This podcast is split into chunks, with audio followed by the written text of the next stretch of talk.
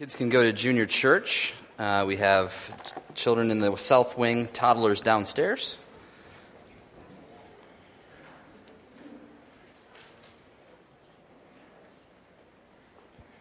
All right, I just got to get myself situated up here. Having a day, so forgive me. All right. So if you just allow me to open in prayer, I know we just prayed to, uh, over the parents, but I'd like to just pray before we enter into our last sermon on the church as we look at God's Word. So if you'd just join me in prayer this morning, I'd appreciate that. Let's pray. Lord, I thank you for this opportunity we have this morning to look at your Word again, to worship you through listening and through sharing with each other. I pray right now that you would guide this time, that you would use your Word the way that you've promised to use it, to, to transform us, uh, to, to correct us, to teach us, to instruct us even to rebuke us, Lord. Whatever it is today that you would have for your word to do, would you do that? Would you be glorified this morning as we look at what you have to say about what it looks like to live in a church that you've placed us here, this family that you've put us in? And I pray all this in Jesus' name. Amen.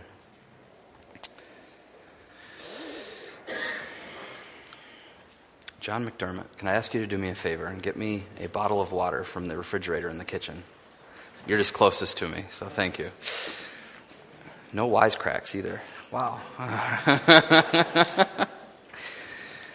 All right. Well, we have been uh, looking at the church for several weeks now. I think eight weeks in all. I think by the time it was said and done, this is our eighth and final week as we look at the church. And we're going to talk about again the basics of church. Church 101, bringing us back to the basics of church. As we come back together uh, from a very turbulent, weird time, we are together as a church, as a family, and we're going forward and we're going back to the basics. So we've been looking at a lot of different things. And as I've said along the way, some of these things have not been new to you. Some of them have been things that you've known. But hopefully all of us as we come together are reminded of some of the truths that we see in scripture as it revolves around the church. Our church here in Alfred Almond, yes, the big church in the sense of the heavenly church, as Justin called it last week. Yes, we are thankful for the heavenly church, but we are also thankful for this local church, Alfred Almond Bible Church. We're here as a family. Uh, and whether you're here every week and you consider yourself family or you're just visiting family, I hope you know that you are here among family. And that is our hope as we continue through this series.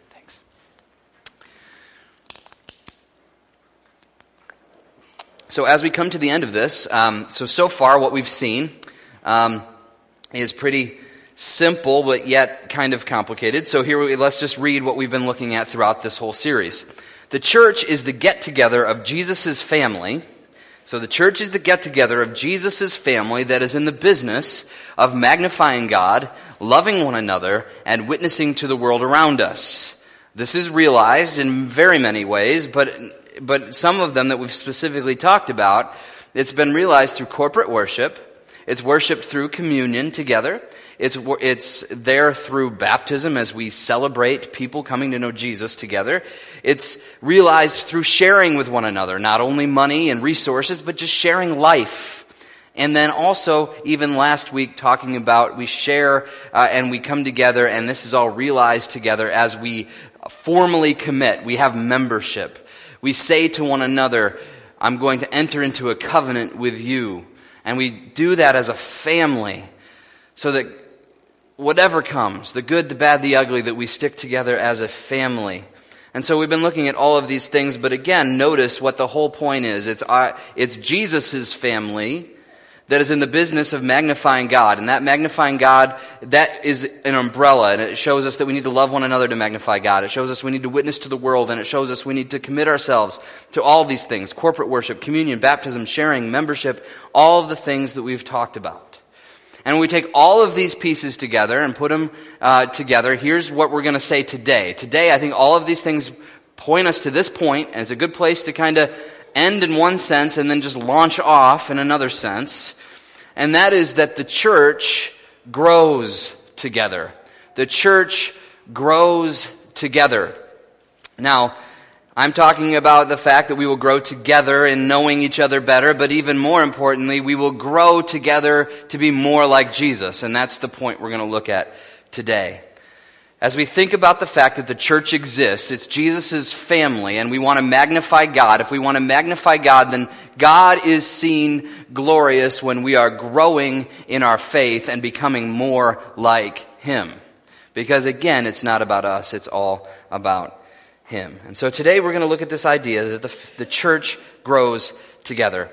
And as we talk about family, that's a pretty natural analogy. And although all analogies do fall short, we see that an analogy of the regular family, of the, of the nuclear family, of parent, uh, parents and their children, we watch them grow together in closeness and in maturity. Like, if there's a family that you watch, you'll see that their kids will grow more and more, and even the parents will grow more and more. I've said so many times to people when I'm talking to them, if you want to, if you want to mature and grow as a person, then have kids. Because there's no other way. I mean, that is just, it just, it's going to push everything. You're going to see your ugly side. You're going to see some of your best side, but it's going to mature you. And the point is, a family does grow together. It's not just like it's the parents' job to make the, par- the kids understand how to live, but really, as parents parent, they understand that life has challenges and we need to get through those challenges. And we can talk about it in the non-Christian way of saying they mature together just in, in the general sense of maturity. But even as a Christian family, like we just celebrated today as we dedicate children to be raised up in the nurture and admonition of the Lord, this is the idea. The idea would be that that family, we will watch these children grow into more and more Christ-like young people. And our hope and our goal would be that one day we might see them in the baptistry tank and being baptized and declaring their uh, faith in Jesus, that they will come to know Jesus, and then we'll be able to see that as a family. And we want to see that, and we want to see parents who are growing closer to each other, growing closer to their kids, and growing cl- closer even to the others around our church. And so a healthy family grows. That's my point. Whether it's an earthly family that we're talking about or if we're talking about our family as a local church, a healthy family will grow. But in order to grow, there needs to be a couple of things happening. Three things we're going to talk about today. There needs to be three elements that exist in a church or in this family that are going to bring us to a place of growth. And so we're going to talk about those three things today. We're going to start with one of it was something that Justin already started to talk about even a little bit last week in talking about membership. And we're going to talk about the idea of leadership. In order for a family to grow, the church grows through leadership, through godly, good leadership. And as we talk about this, I, I want to make sure just right off the, right out, just right out of the gate, everything that's said here, this is not supposed to be a sermon that's supposed to be like, okay, you need to respect my authority, okay? This is not the point. The point is actually going to be to push all of us to look for opportunities to lead.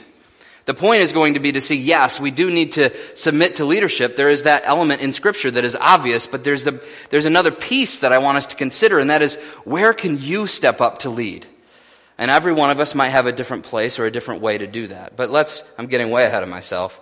Let's start by looking Today's passage, I actually skipped right over this. The church grows together. Today's theme passage, where everything's going to flow from, is Ephesians chapter 4.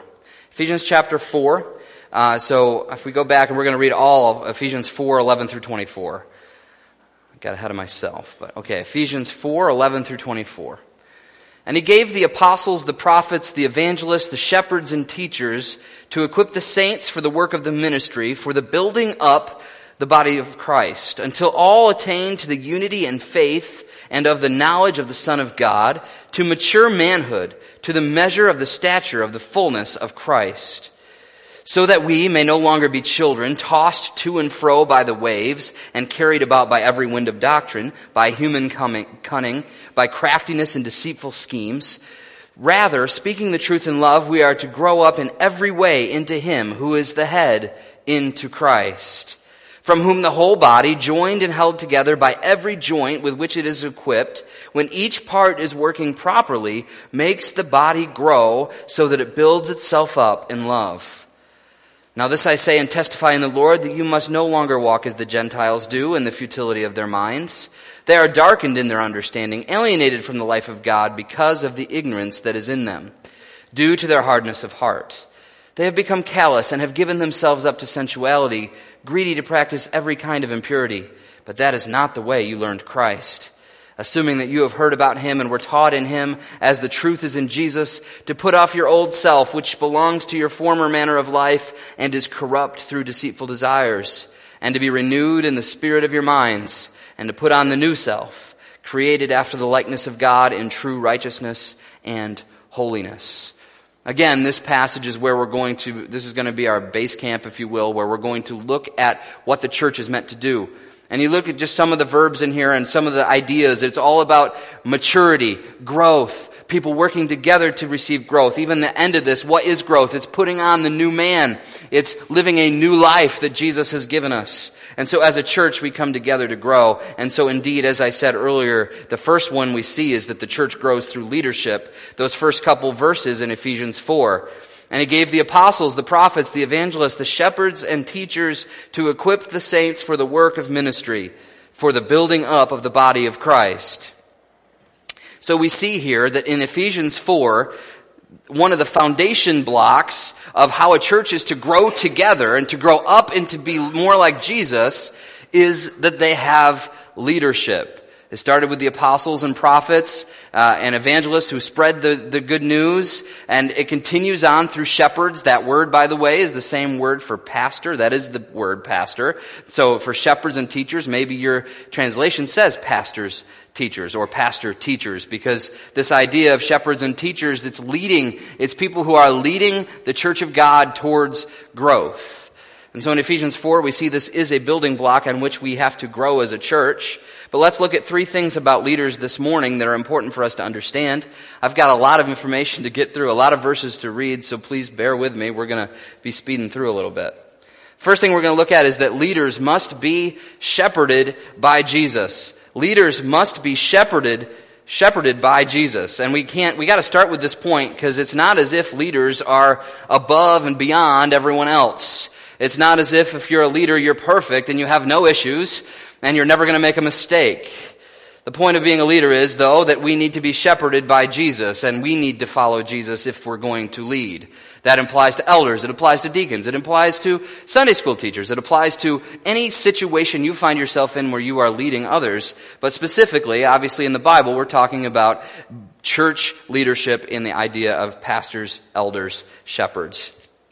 But before they can shepherd, they need to be shepherded. 1 Peter 5, 1 through 4. So I exhort the elders among you as a fellow elder and witness of the sufferings of Christ, as well as a partaker in the glory that is going to be revealed.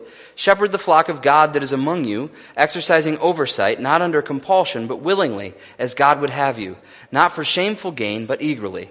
Not domineering over those in your charge, but being examples to the flock. And when the chief shepherd appears, you will receive the unfading crown of glory.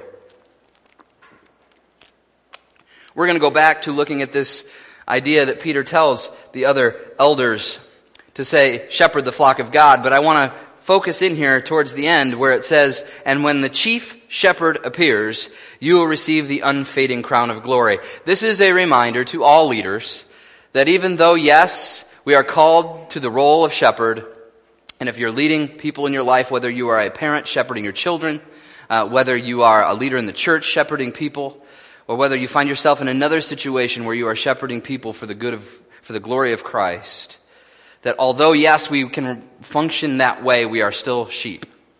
We still need shepherding.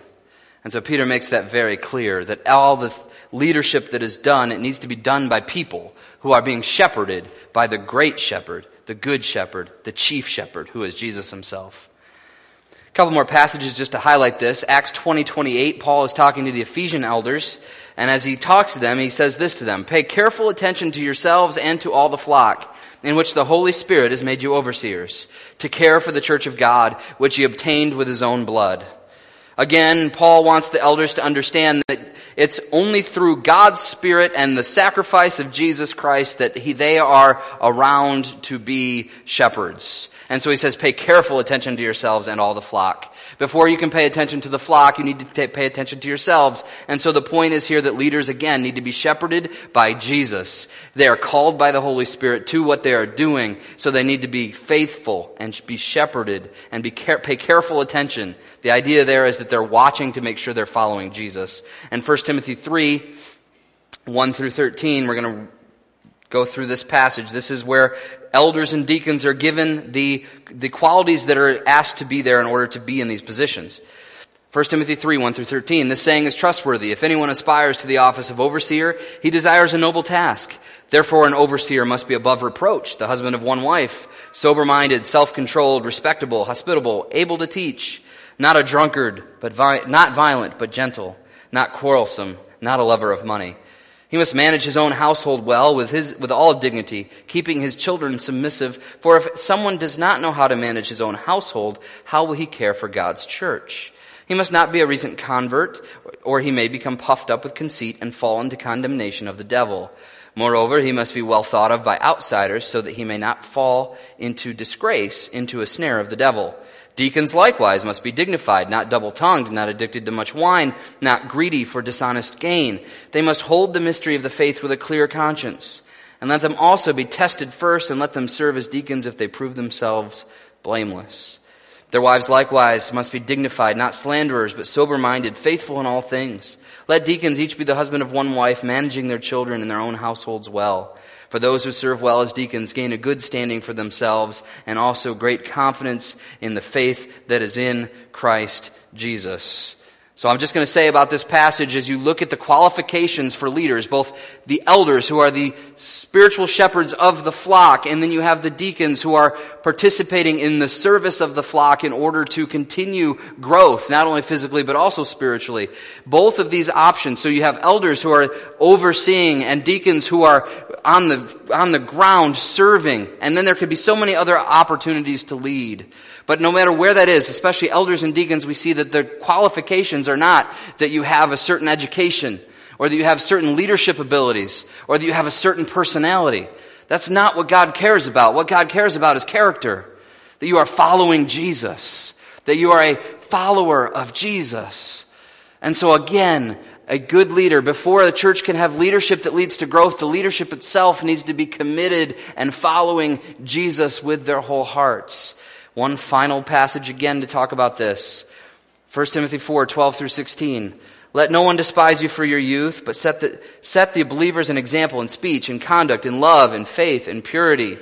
Until I come, devote yourself to the public reading of Scripture, to exhortation, to teaching. Do not neglect the gift you have, which has been given to you by prophecy when the council of elders laid their hands on you. Practice these things. Immerse yourself in them so that all may see your progress. Keep a close watch on yourself and on your teaching. Persist in this, for by doing so you will save both yourself and your hearers. As Paul writes to Timothy, he wants Timothy to know, continue on living a godly life in Jesus. Keep a close watch on yourself is what he says. Leaders must watch ourselves to see that we are indeed living a godly life. But again, I want to make sure before we move on to the next subpoint here that this is not about us. This is not about being a good enough person to be a leader. This is about submitting to Jesus and His Spirit and saying, I am going to be submissive to you and I'm going to do what you ask me to do. I'm going to follow your word. That's what it's about. It's not about our effort, but it's about relying on the fact that God can work through us and in us and, and despite us at times. And so I'm not saying here that you just have to be a good person to be a leader. What I'm saying is you need to be committed to Jesus and let Him change you from the inside out. That's what a leader is called to do. And don't just shut off your ears because you say, well, I'm not leading. Because you are probably leading someone in your life. And by the way, maybe someday God will be using you to be even in a bigger role. And so therefore, it's important for all of us to be aware that we need to be concentrated on following Jesus with our whole heart. We can't lead others if we don't know where we're going. As the saying goes, the blind can't lead the blind. So, yes, leaders must be shepherded, and that is a key that we need to understand. And leaders then must shepherd the church. So, not only does the church, leaders must be shepherded, they must also shepherd the church. We've already seen that uh, in 1 Peter 5, 1 through 4, right? We saw that I exhort the elders among you as fellow elder and witness of the sufferings of Christ, as well as a partaker in the glory that is going to be revealed. Shepherd the flock of God that is among you, exercising oversight. Alright, so we've seen that now. We've seen that to be true. But then, uh, as it goes on, well, we'll get to verse 5 a little bit later. But right now, we are here and we're saying, yes, the job of the elder, of a leader, is to shepherd, not to dominate, not to make decisions, although that, those decisions happen. But ultimately, the responsibility of a leader is to shepherd, to guide and to direct people towards Jesus.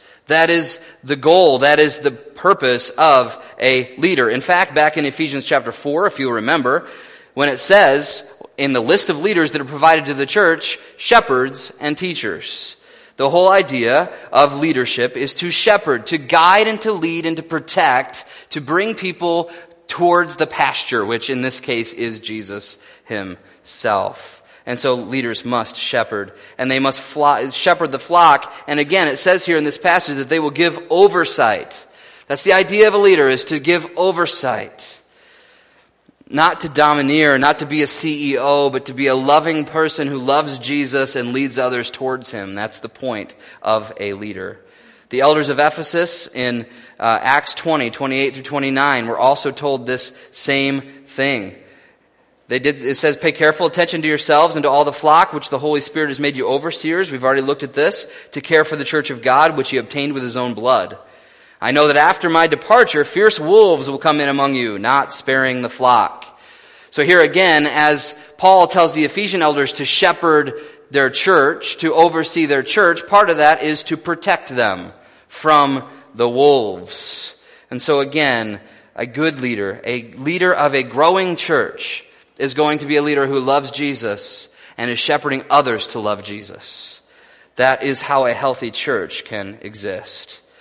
And, uh, and finally, as we talk about leadership, yes, in order for a family, a church family to grow and be healthy, we need members that will submit to Jesus' shepherds.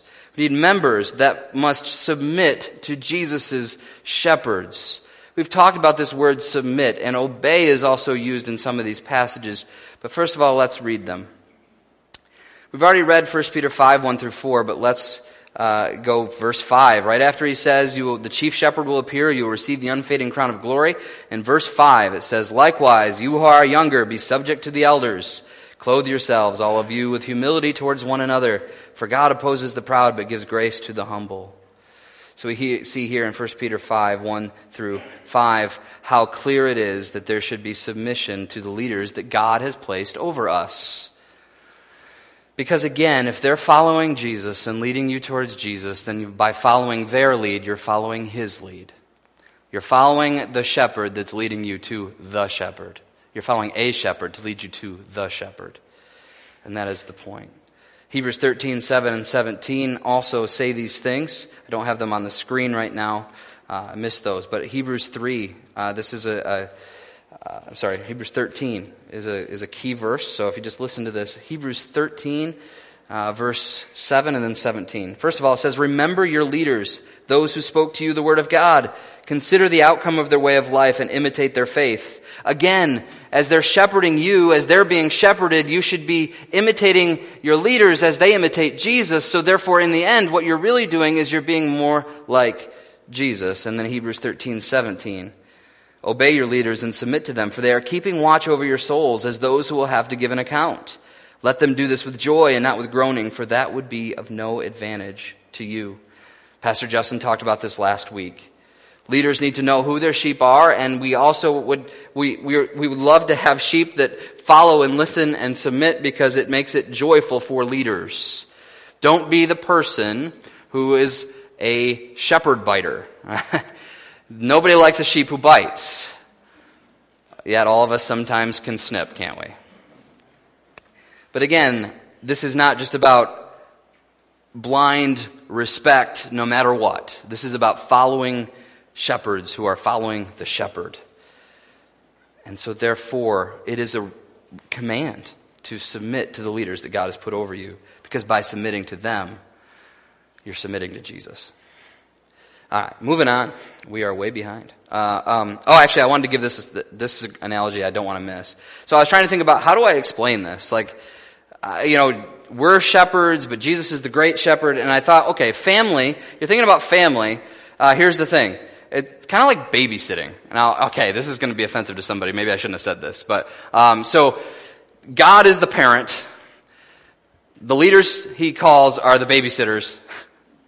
the rest of the flock are not babies. That is not the point of this, okay? But the point is, the babysitter is responsible to the parent for what happens in the home while they're gone. Does, does that make sense? Like, so, in a sense, I feel like God's shepherds are like the babysitters in the sense of they are, they are responsible, they are leading, but they're not the ultimate authority. And so if they do something against what the parents want them to be done, to do, that babysitter is going to be fired. No question. And so the babysitter needs to be following what the parents have said, and then the children who are following the babysitter need to listen to the babysitter, because if they don't listen to the babysitter, after the babysitter has repeated the rules of the parent, then really the child is actually not, not just disobeying the babysitter, they're disobeying the parent. And I feel like this is a, an interesting uh, analogy as we think about how leadership might work. It's, the babysitter is fully accountable to the parent, and they can mess things up. If the parent comes home and the whole house is a mess, who's going to be held responsible first? The babysitter. All right, but then also, it's not like the kids get away with it and say, "Well, okay, the babysitter didn't stop us, so it was okay that we destroyed the house." I'm not saying anybody's destroying the house. Maybe I should have stayed away from this analogy. But I think this is a, uh, for me, it made, it made, it made my weird, simple mind to understand better. But anyway, so we're gonna, we're gonna move on. Okay, so first way that a healthy church needs to grow is through leadership. Second way uh, a church needs to grow is through discipleship.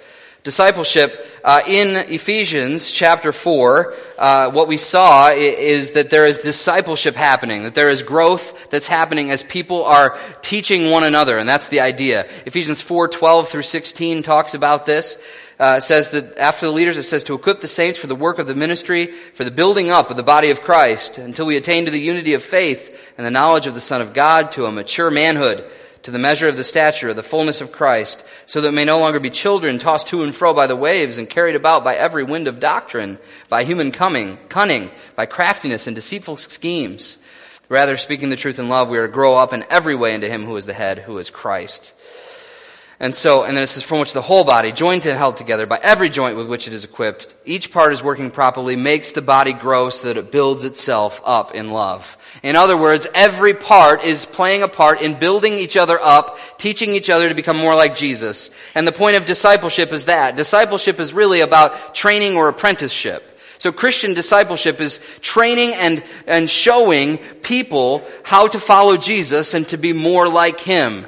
That's how it worked. That's how it still works. And so when I use the word discipleship, that's where we're going. It's what basically that parents are doing as we have this child dedication. We could actually call it a child discipleship service. Because what's going to happen is those parents are going to disciple their children to be more like Jesus as they watch their example and as they listen to their teaching. And that's how it should be in our family as a church as well. So we see that we must help one another become mature. We must help each other become mature. The word maturity is used here in Ephesians. Again, maturity is talking about Christ likeness. Colossians 1:28. Him we proclaim, warning everyone and teaching everyone with all wisdom that we may present everyone mature in Christ. And so we come together as a church to help each other become more mature. We help each other grow closer to Jesus. That should be our goal. We need to build each other up to mature manhood, which is the fullness of Christ, and no longer be led away by, like, led astray like children. That's what Ephesians said. And when we proclaim Christ to one another is when maturity is seen. So we need to be proclaiming Jesus to each other so that we will be more like him. So we must help each other become more mature. That's part of discipleship. Another part is we must be speaking the truth to one another. Uh, Ephesians 4, just read that. It says uh, that we need, rather, in verse 15, speaking the truth in love, we are to grow up in every way into Him who is the head, to Christ. Speaking the truth in love, it's sharing the truth that God, uh, sharing the truth of God is loving. We love one another when we speak truth to one another. In Colossians 3, 16 and 17, another element of this is seen. It says, Let the word of Christ dwell in you richly, teaching and admonishing one another in all wisdom, singing psalms and hymns and spiritual songs with thankfulness in your hearts to God. And whatever you do in word or deed, do everything in the name of the Lord Jesus, giving thanks to God the Father through him. Notice here that this is addressed to the church, and it says, Let the word of Christ dwell in you, teaching and dwell in y'all, teaching and admonishing one another in wisdom. The idea is we teach and admonish one another. It's not just one person doing all the teaching and admonishing, but we do it to one another as we sing together, as we let the word of Christ dwell in us. The point is here that when we speak the truth, when we let the word of Christ dwell in us, it leads to a God glorifying life not only for ours, us, but others who are watching. We teach others as we worship together. Remember, we went back and said that one of the goals of this church is to worship together. And when we do that, we teach each other and we allow each other to grow. When we speak God's word, we're going to see this next point in 2 Timothy 3, 16 through 17. Let's read that. All scripture is breathed out by God and profitable for teaching, for reproof, for correction, for training in righteousness. That word training, I love that. Remember, discipleship is training. But the man of God, that the man of God may be complete, equipped for every good work. When we speak scripture, what happens? Teaching, reproof, correction, training in righteousness.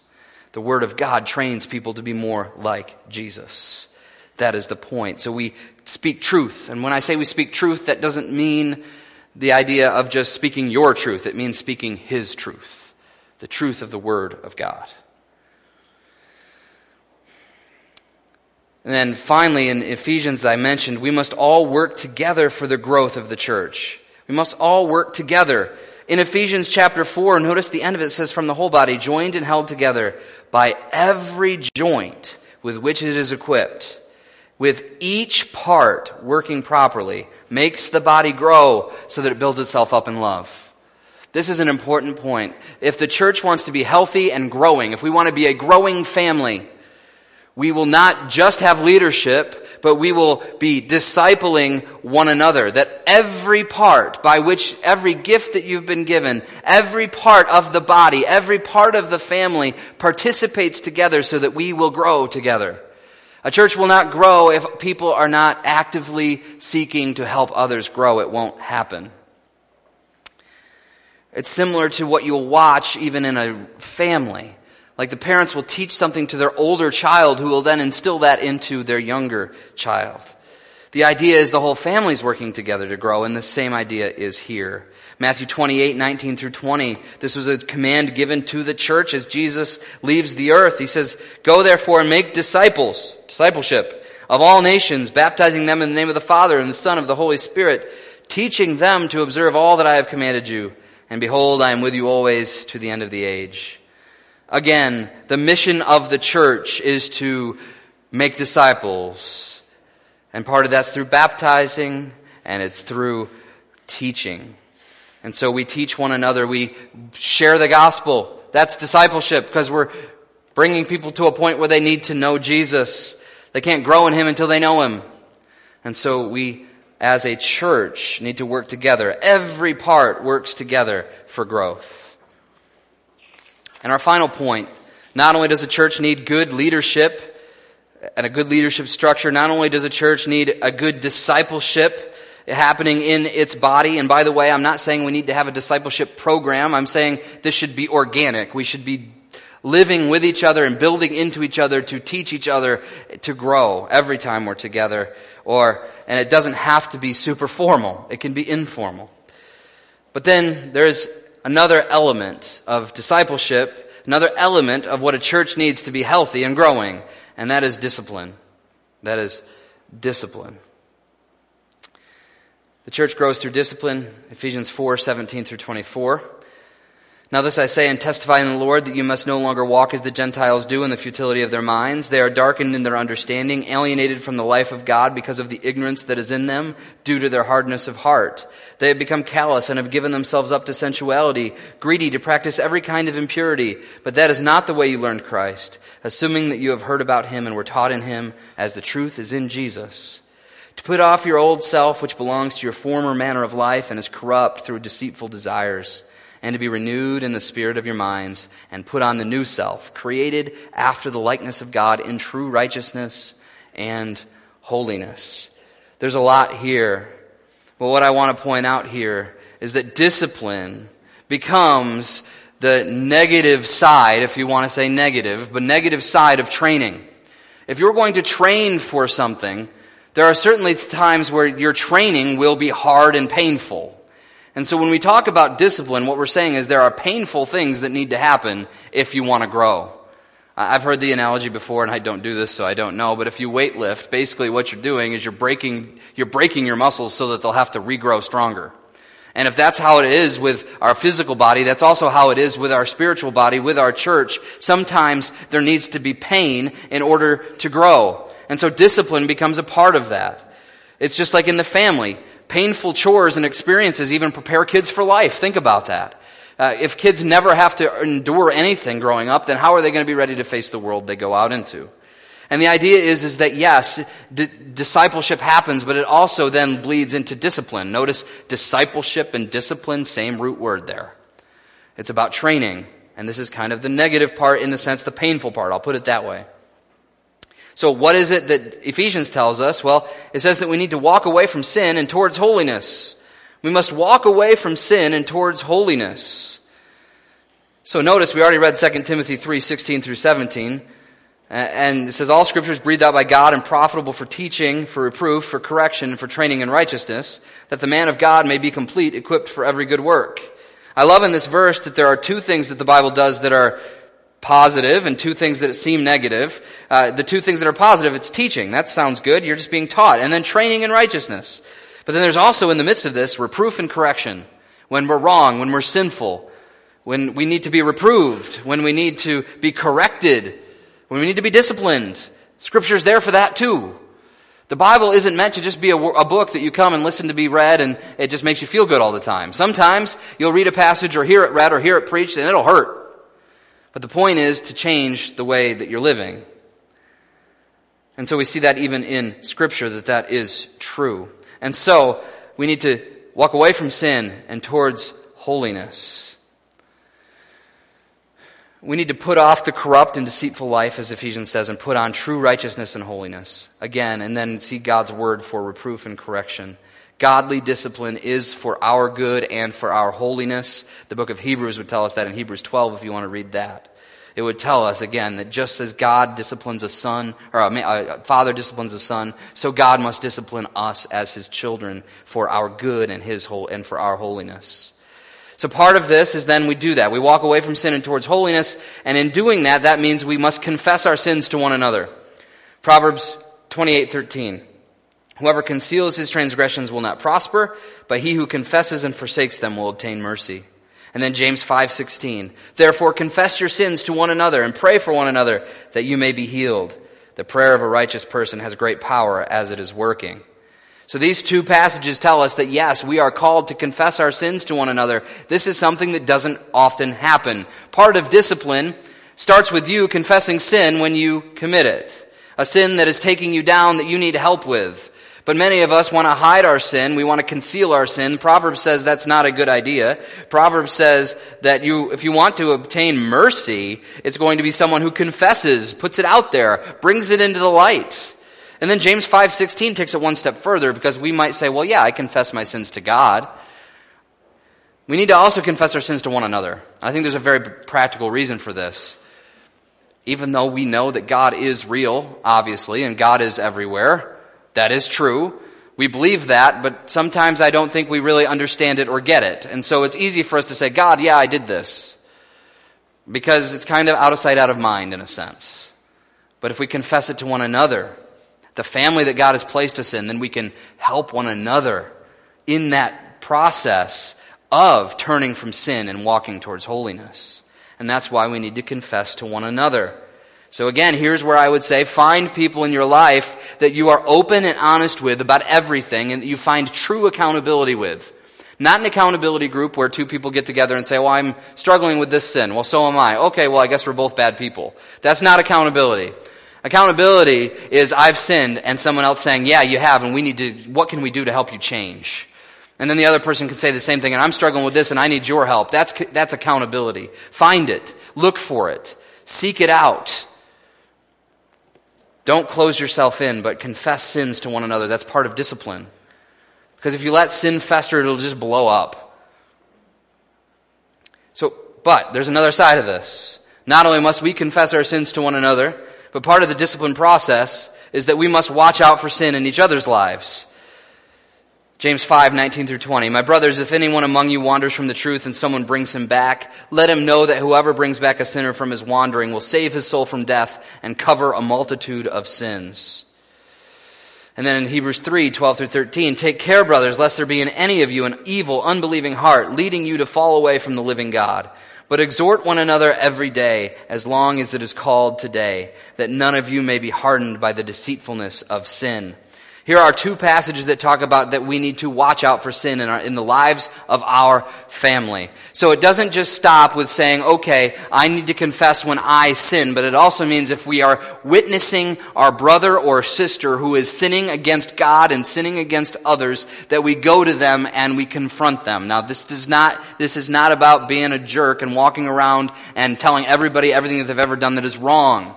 But if you watch somebody that is being taken captive by sin, then you need to free them from that by bringing them back to Jesus. That's the point. You can't stop them from sinning by just smacking them around or being mean to them. But if you can draw them back to Jesus, that will be what will change their heart, change their life. And James says that if you do that, you're covering, you're saving a soul from death. And it will cover a multitude of sins. It'll bring beauty. It'll bring growth in the body. This is a hard thing for people to do, and I understand that. But it's for your brother and sister's good that you tell them if you notice something in their life. We need to be aware of the seriousness of sin and also exhort one another to stay away from it. That's what Hebrews says. It says, Take care, brothers, lest there be in any of you an, in, an evil, unbelieving heart, leading you to fall away from the living God. But exhort one another every day, as long as it is called today, that none of you may be hardened by the deceitfulness of sin. We need to take sin seriously. And it's so seriously that we not only care about sin in our lives, but we care about sin in our family's life. And so when these three things are happening, when, when a church is walking away from sin and towards holiness, as they confess their sins to one another, and as they watch out for one another, which by the way is the whole reason for uh, Matthew 18 and church discipline that P- Pastor Justin talked about last week. It's again to bring people back to Jesus. It's about keeping each other accountable. It's about living, yes, a life that sometimes makes it hard and painful, but it's for our growth. So again, three things that a healthy growing family needs. Godly leadership, godly discipleship, and godly discipline. Those are three core elements. And that's what hopefully we pray and we work for here at Alfred Almond Bible Church. So what are the implications for us today? Well, they're pretty simple. First of all, devote yourself to discipline. Be open to discipline from God through accountability with others. Be ready to watch out for sin in your family members and help them escape from it. It's both sides. It's being open and willing to say, yes, I've sinned and I need help, but it's also willing to say, you've sinned and I want to help. Both sides. Bring discipline to this church and it will grow. You need to devote yourself to dis- discipleship. So, both ends again. First of all, you need to be teachable and ready to learn and grow as a member of this church because we all need to grow. Every single one of us needs to grow in our relationship with Jesus. No matter how far we might think we're closer than anyone else, we all have a lot of room to grow. More room than we even think we do. And so, be willing to be teachable and ready to grow and ready to learn and become more like Jesus. But then on the other end of things, look for ways to help lead others towards Christ likeness. Look for opportunities one on one, in groups, in formal ministries, during home groups, during Sunday mornings, when you see each other at Wegmans, whatever it might be. You need to be looking to help others towards Christ likeness. This is discipleship. If we want to grow into a healthy family, we will disciple one another and finally devote yourself to leadership again, there's two sides of this. One is be humble and respectful to those shepherds that God has put over you. Don't be a wandering or a biting sheep. Even in disagreements or misunderstandings, we can all still submit to one another. And I say we all submit to one another because the Bible says that all of us are called to humility. And that's what submission really is. It's being humble enough to say, I'm going to listen to someone else. And so, yes, devote yourself to the leadership of Alfred Almond Bible Church, but then the other side is consider whether God would have you step up to lead. Maybe as an elder, someone who is going to be overseeing this church body. Maybe as a deacon, someone who is going to help and, and, and serve this body so that it'll go to the place that it needs to go. A deacon who will be helping next to the elders. Maybe it'll be something completely different. Maybe less formal leadership. Maybe you just need to take a bigger role in leading your family, a bigger role in leading in a small group. Whatever it might be, find a way to lead. Be a shepherd of people. Wherever you are and whatever you're doing, be a shepherd of people as you're being shepherded by Jesus. And I would say this just to add on to this. We are always looking for people who are willing and wanting and qualified to serve as leaders in this church in so many different capacities. But we're not going to come and beg. If you see that God can use you there, would you please talk to one of our elders? We'd love to connect you with a way that you can be a leader in this family. But even if it's not formal, find a way to lead. Two final questions as we finish. First of all, have you been born into the family of God? See, before you can grow in this family, you need to be born. That's how life works, right? A baby can't grow until it's born. Or at least conceived, I guess would be more precise. So you need to be born again in order to start to grow. You need to be born again to start to grow. And to be born again, you need to know Jesus. You need to know the author of the family. The fact that Jesus came and died, that, he lived a perfect life, died a death on the cross to pay for your sin, the times that you've walked away from God, so that you can have forgiveness if you will simply trust in Him and turn from living for yourself and living for Him, to turn from sin and trust Jesus for salvation because He died. He rose again to give you new life if you only eh, receive it from Him. That is how you can know Jesus, and then you can become part of the family, then you can start to grow. Jesus wants you to know Him, know the author of the family. That's where you need to start if you don't know Jesus. And so today, if you don't know Jesus as your Savior, you don't know Him, He's not, you're not in the family of God because you've not been born again, then today is the day to change that, to come to Jesus and say, I need you to forgive me of my sin and I need you to transform me from the inside out. Jesus, would you do that? I believe that you have died for me. I believe that you have rose again to prove that you have defeated sin and death and I want to follow you with my life. Would you help me do that? And we come to him in faith because of what he's done. And if you haven't done that, then make today the day you do that. Talk to someone in this congregation that knows Jesus and they will be glad to introduce you to him. And finally, then, the question we all need to ask is Are you contributing to the growth of this church? Are you contributing to the growth of this church?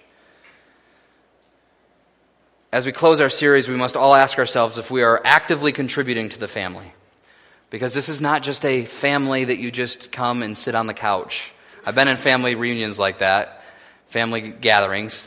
There's always somebody that just comes in, sits on the couch, hope he's not watching this, and just falls asleep.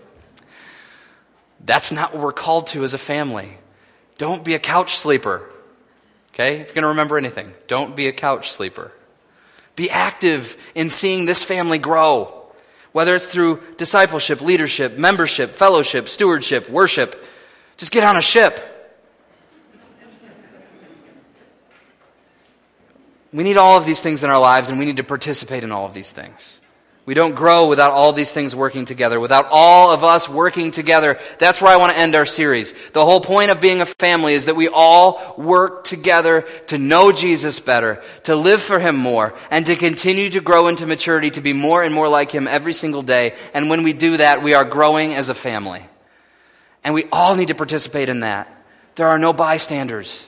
There are no people that are just watching from the stands. We all need to be playing. We all need to be in this together. That is my hope. So my question then is, is are you contributing to the growth of this church?